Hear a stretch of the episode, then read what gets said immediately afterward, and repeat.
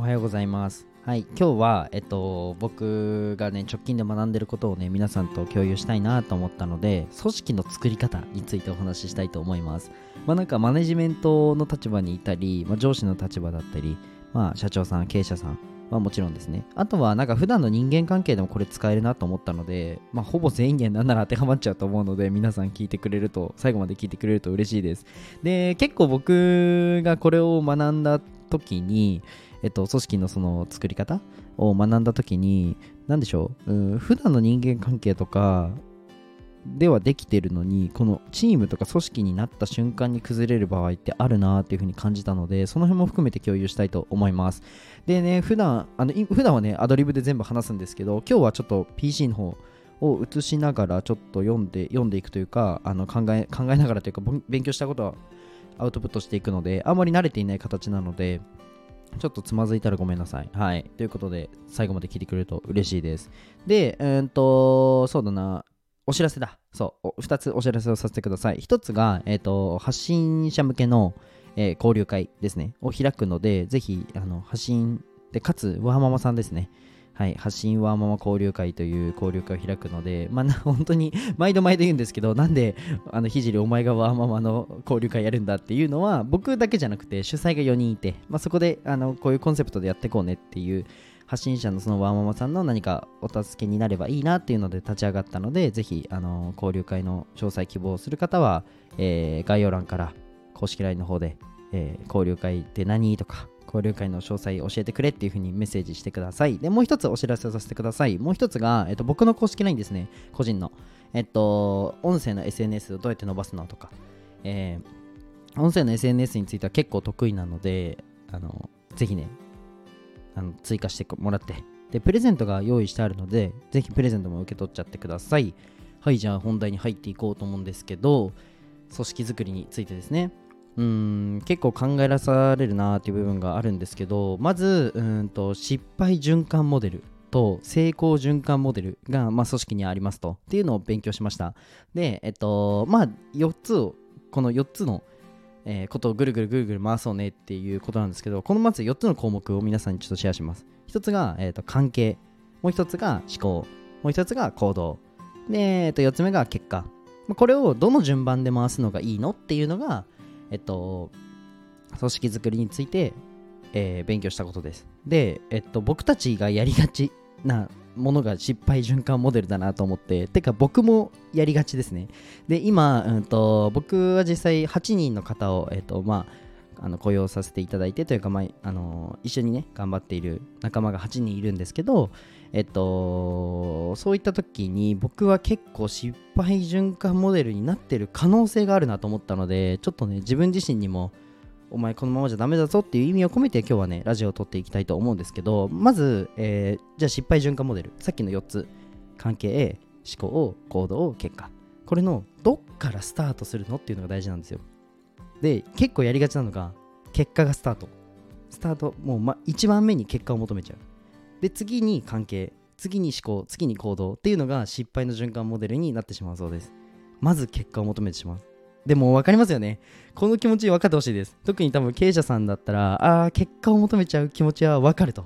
ていう風になると思うんですけど、えっと、どうしてもですね自分自身に矢印ベクトルを向けた時には結果を第一に求めちゃうんですよ。やっぱり。なのでこの他者っていう自分以外の個体にこの目線を向けた時にもえー、と結果を求めてしまうっていうのはなんかある種本能的というかなんだろうな何も組織論とかをまず考えない状態でスタートすると絶対ここにつまずくと思います。で僕もまだ未熟なのでそういった部分につまずいてるのかなというかそういった部分をうんあ全然あの今の組織っていうか今の仲間に不満があるわけでは1ミリもないんですけど、まあ、自分自身がですねもっとより良くするにはっていう話です、はい、で、うん、とまず最初に結果を求めてしまうと。次に関係次に思考次に行動でまた結果のサイクルに入ると。でこれが何で悪いのか？っていうのを上から説明しますね。でまず結果が最初に入ると、まあ、無理に結果を上げようとすると、まあ、この人への強制っていうのが増えていくと。はい。強制が増えちゃうと。じゃあ次に関係。でメンバーに、まあ、ストレスがかかっちゃう。結果を求めず強制がかかると。で、うんとまあ、人間関係が悪くなる、まあ、当たり前ですよね。うんうんうん。ではいはいなるほどと。で次に、えー、と思考ですね。まあ、疑心暗鬼に陥っちゃったり、まあ、結果以外のことには無関心になっちゃう。結果を出すこと以外に本当関心を向けられなくなっちゃうと。そうすると、まあ、いいアイデアとかも出にくいですよね。はい。で次に行動ですね、まあ、短期的なこの成果作りに固執しちゃったり走っちゃったりして、まあ、メンバー間のこの協力というのが少なくなると。うん、まあ正直なんだろうな、うんと、一人でやった方が早いんですよ。早くはいくんですよね。うん。なので、この短期的な結果に執着すればするほど、なんだろうな、チームではなくて個人の戦いになっちゃうと。はい、僕はこれマジでやりがちですね。気をつけた方がいいなとは思ってます。はい。で、次、最後に、まあ、うんと、この4つぐるぐる回ったらまた結果に戻るので、で、次はパフォーマンスが、行動が、えっと、しにくくなっちゃったり、個人で動いちゃうので、まあ、パフォーマンスの質も落ちるし、まあ、予期せぬ方向に働いたりするよっていうのが失敗循環モデルですね。はい。これは結構ね、でもまあ勉強しなきゃ、勉強しないとっていうか、ちゃんと考えなきゃいけないなっていうふうに思いました。はい。で、次に、すごい、ただの僕の感想で申し訳ないんですけど、でもこれは絶対に共有したいなと思ったので、ちょっと共有させてもらうんですけど、次に、ま、成功の循環モデルですね。まあ、今言った、えっと、関係、思考、え、行動、結果の中で、えっと、関係から入るパターンですね。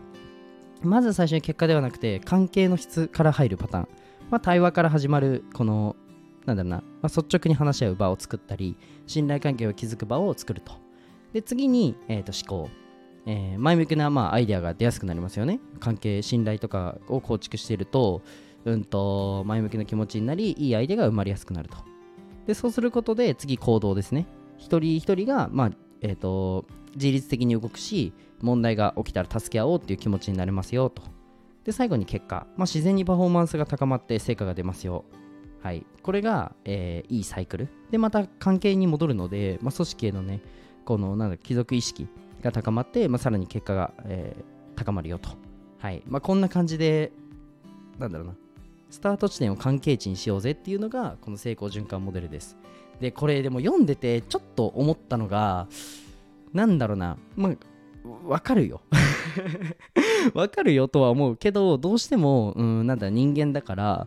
うん、その部分をねこんな簡単にはいかないなって思いつつただねあのなんだろうな自分がうんこの組織を作る上で一旦この呼吸を置くというかそれそのために使おうっていうふうに思いました。この今の勉強したことはね。はい。でただ、うんと一つ思うのが関係値をまあ、作るのもすごい大事なんですけどその作るっていうのも例えば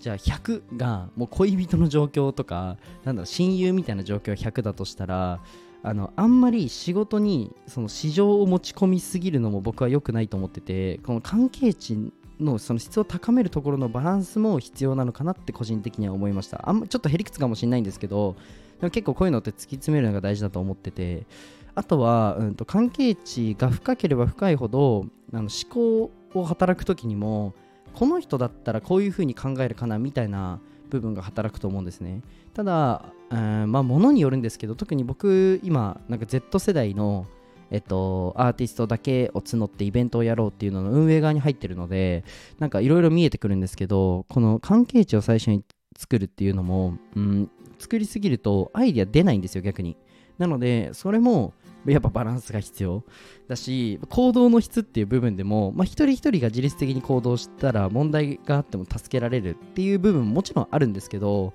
なんだろうなそこの部分もうーん結構繊細なすり合わせが必要だったりするので一人一人が自律的に動くのはもう大前提な上で仕事をしたいっていうこの経営者側の意見もあるしここってちょっと難しいなって思うんですね。はい、なのでこのサイクル一つ一つとってもこのサイクルが絶対僕も間違いないなとは思うんですけどこのサイクルプラスアルファ自分のこの経営のマインドだったりなんだろうなマネジメントの思考みたいなのを落とし込めたら最高なんじゃないかなっていうふうに思いました。僕はなんか関係値をうんと100%深めるっていうのがネガティブに働く場面もあると思うのでこの進めているプロジェクトとかによっても変わるんじゃないのかなっていうのが僕の見解です。クソ真面目な。普段なんかふざけてるのにすいませんこんな真面目な話をして。でも結構大事だと思うんですよね。なのでまあそうですね。もの進めるものによって変える。えっと僕的には医療。医療はガチガチに関係値を深めた方がいいっていうふうに僕は思ってます。はい。なんでかっていうとまあうんと家族家族まではいかないけど家族みたいな空間ってめっちゃあったかいじゃないですか。まあ、僕の家族があったかいだけかもしれないんですけど基本的に家族みたいな人間関係って僕は家族にしか出せないなんか素敵なところだなあの関係値だなと思うんですけどこれをな成し得てる医療施設があって実は僕ボランティア行ってた施設なんですけどめっちゃみんな仲いいんですよ。ですごい犬とかも飼ってる施設なんですけどめちゃくちゃ仲良くてっていうグループホームに僕ボランティア行かせていただいた時にあなんかこういう施設のあり方いいな。なんかどういう風にチーム作ってんだろうと思ったらやっぱり上の人たちめっちゃ仲いいんですよ。みたいなね、まあ、これも多分関係値から入って組織を作ったパターンなのかなっていうふうに今振り返って思いました。みたいな感じでちょっと今日は あのクソ真面目な話をしたんですけどなんかこういうこういう話需要ありますかね？ちょっとなんか楽しかったよっていうのがあったらあのコメントください。結構真面目に話したのでちょっと少し10分超えて長くなっちゃったんですけどなんか僕が今進めてるプロジェクトと僕が今勉強してることとなんかすごいマッチングしたのであとはえーと、来月か再来月かあの法人化する予定なのであの会社設立に向けてもいろいろね考えなきゃいけない場面だなっていうふうにあったので共有しました。はい。じゃあ今日はこの辺で終わりたいと思います。えっ、ー、と最後に一つお知らせをさせてください。えっ、ー、と冒頭にも言ったんですけど、えーと、発信者でちょっと頭1個抜けたいなっていう方向け用の、えーとイベントと交流会とあとは僕の公式 LINE が貼ってあるので、まあ、集客とか困ってるよって方は、結構、あの集客セミナーですね、あのー、昨日やったんですけど、めちゃくちゃ良かった。自分で言うなって話ですよね。僕の集客のうちで全部公開するよっていうセミナーとかもたまにああもうそれはもうやんないかなわかんないんですけど、まあ、僕に会いたいよって方でもいいですし、なんか、えー、イベントとか気になるよって方はぜひ、えー、公式 LINE の追加お願いします。じゃあ、バイバイ。